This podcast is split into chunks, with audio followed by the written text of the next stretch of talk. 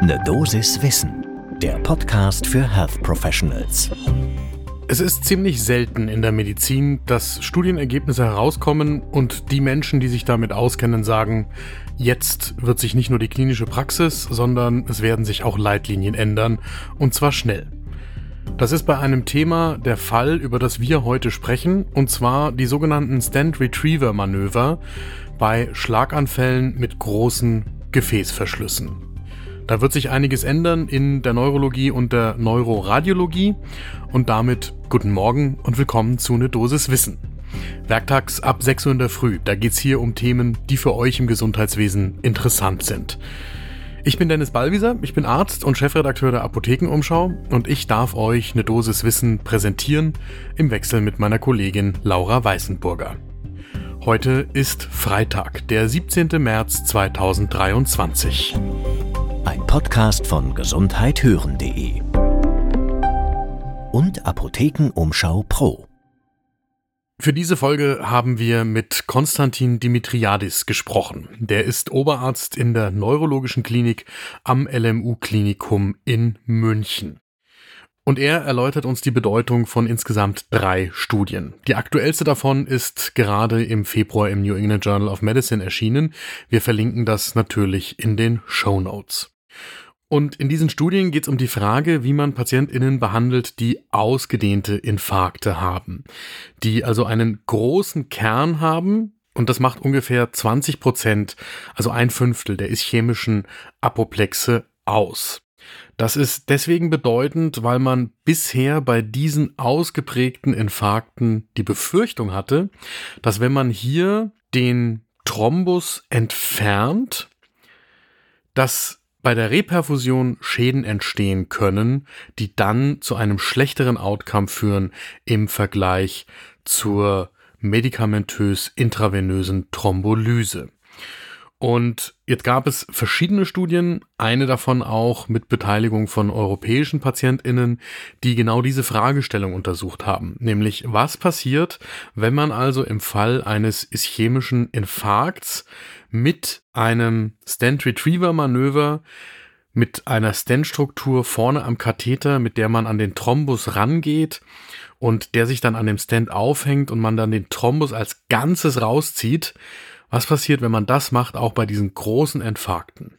Denn mit dieser Technik, bei der der Thrombus nicht zertrümmert wird und die Trümmerteile dann eben nicht in kleinere Gefäße schießen können bzw. wandern können, wo sie die dann verstopfen, das hat natürlich schon einen großen Charme und wenn man jetzt rausfinden würde, Spoiler, was man rausgefunden hat, dass das eben keinen Nachteil, sondern im Zweifelsfall sogar einen Vorteil bringt, dann wäre das eine ganz schön große Veränderung bei der Behandlung dieser ischämischen Apoplexe.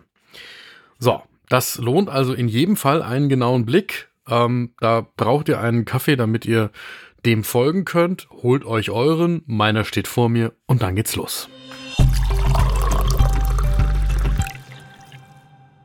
Die ganze Geschichte ist deswegen so relevant, weil die ischämischen Schlaganfälle etwa vier Fünftel aller Apoplexe ausmachen, also die blutenden, das ist nur ein Fünftel und die ischämischen, das ist der große Rest. Das heißt, Zahlen von 2013 verhältnismäßig alt, da sprechen wir von knapp 60.000 Todesfällen aufgrund solcher Schlaganfallerkrankungen. Und das klingt jetzt so Erkrankung, das ist natürlich ein akutes Geschehen, wo es letzten Endes im Schockraum darum geht, in welche Richtung schicke ich die Patientin oder den Patienten? Lege ich mich auf eine medikamentöse Therapie fest oder sage ich, das machen die Neuroradiologinnen interventionell mit der Thrombektomie? Und dafür braucht man Daten. Bisher sagt Konstantin Dimitriadis, hat man dieses Verfahren bei PatientInnen mit in der Bildgebung schon sichtbarem großen Infarkt sehr vorsichtig eingesetzt, eben wegen dieser Sorge, dass man, wenn das Gefäß wieder offen ist, Komplikationen sehen könnte. Zum Beispiel dann doch noch die folgende Blutung, weil ja Blut dann wieder unter hohem Druck durch kaputtes Gewebe fließt. Und daher kommt die Angst, dass man sagt, Reperfusionsschaden eigentlich schon abgestorbenes Gewebe. Jetzt kommt wieder nach der Entfernung des Thrombus mit hohem Druck das Blut dadurch und dann könnte es doch noch den blutigen Apoplex geben und dann hat man sich quasi vom Regen in die Traufe begeben. Die neuen Studien, und das wird jetzt klar, die räumen diese Bedenken aus. Es gibt drei Studien insgesamt. Die erste kam 2022 aus Japan und jetzt gibt's zwei neue Studien, die das gleich doppelt replizieren mit unterschiedlichen Patientinnen-Kohorten.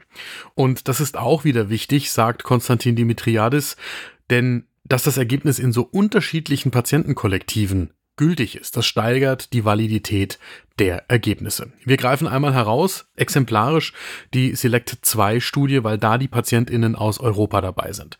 In der Select 2 Studie sind Patientinnen mit einem Schlaganfall untersucht worden, bei der die Arteria carotis interna oder das erste Segment der Arteria cerebri media verschlossen worden sind. Also für alle Nicht-NeurologInnen, Google auf, nochmal die Versorgungsgebiete bei Google nachgeschaut und dann wisst ihr, wovon ich rede.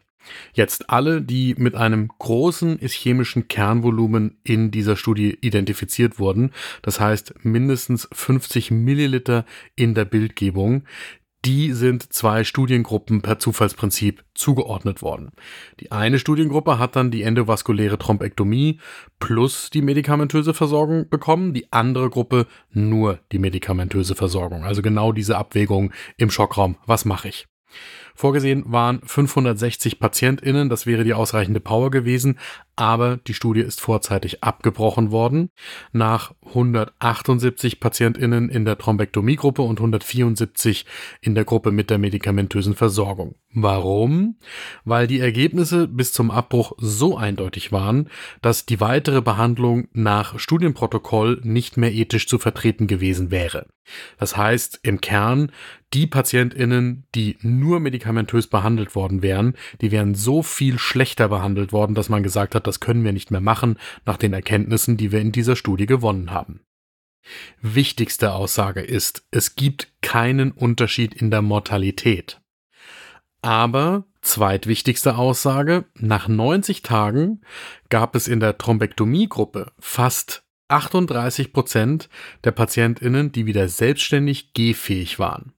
Und in der medikamentös versorgten Gruppe nur 19 Prozent. Und das ist der wichtige Unterschied. Das heißt, beim funktionellen Outcome läuft einfach die Thrombektomiegruppe so deutlich besser aus den Studiendaten raus, dass man nicht mehr rein medikamentös behandeln kann.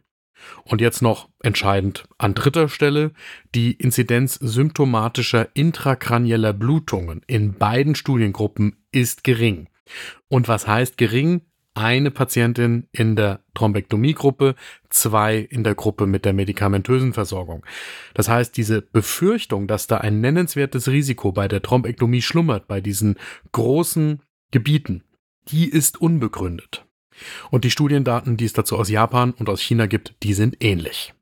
Konstantin Dimitriadis sagt, die drei Studien sind alle handwerklich gut gemacht. Die erfüllen alle Standards moderner Studien, sind randomisiert, haben zwei gleich vergleichbare Kohorten und deswegen kann man jetzt sagen, das Verfahren bringt einen deutlichen Nutzen.